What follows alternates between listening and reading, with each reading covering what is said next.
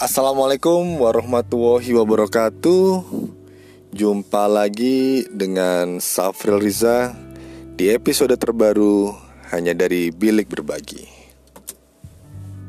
Kali ini saya akan bercerita tentang Sebuah pertanyaan dari mahasiswa saya Terkait pernyataan saya Di beberapa tulisan Yang sering saya posting Di sosial media mahasiswa saya bertanya, Pak Safril, bisakah hidup itu kayak mobil tanpa spion?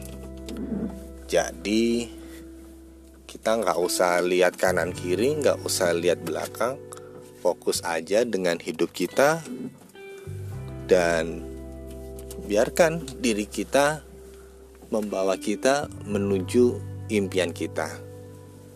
Karena saya sempat baca di beberapa tulisan Pak Safril bahwa menjalani hidup itu terkadang harus lihat spion, terkadang harus melihat masa lalu. Terus bagaimana Pak Safril dengan pendapat saya? Oke, okay, that's good. Saya suka dengan orang-orang yang berani menyatakan pendapatannya eh pendapatnya dan kritis terhadap sebuah permasalahan. Yang ingin saya garis bawahi begini. Memang ada baiknya kita fokus saja dengan hidup kita. Lurus saja. Gak usah lihat kanan kiri, gak usah lihat belakang. Gaspol, rimblong menuju mimpi kita. Cuma saya punya pendapat berbeda kenapa hidup itu kadang harus lihat spion? Lihat kanan kiri lihat ke belakang.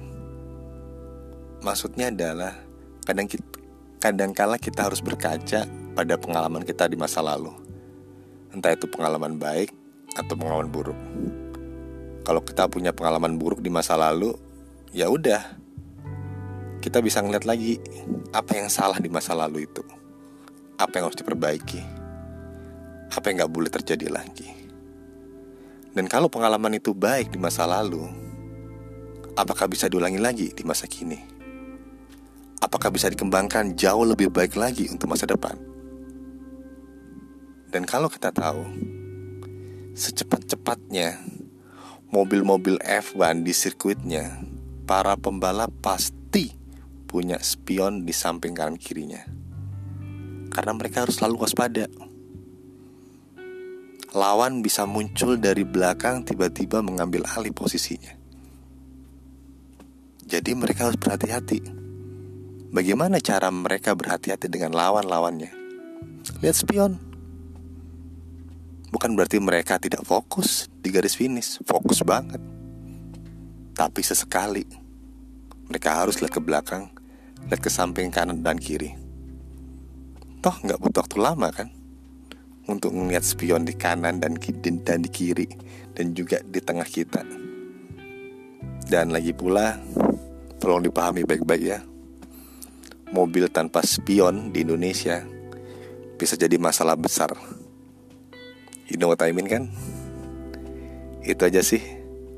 Sampai jumpa di episode berikutnya dari Safra. Wassalamualaikum warahmatullahi wabarakatuh.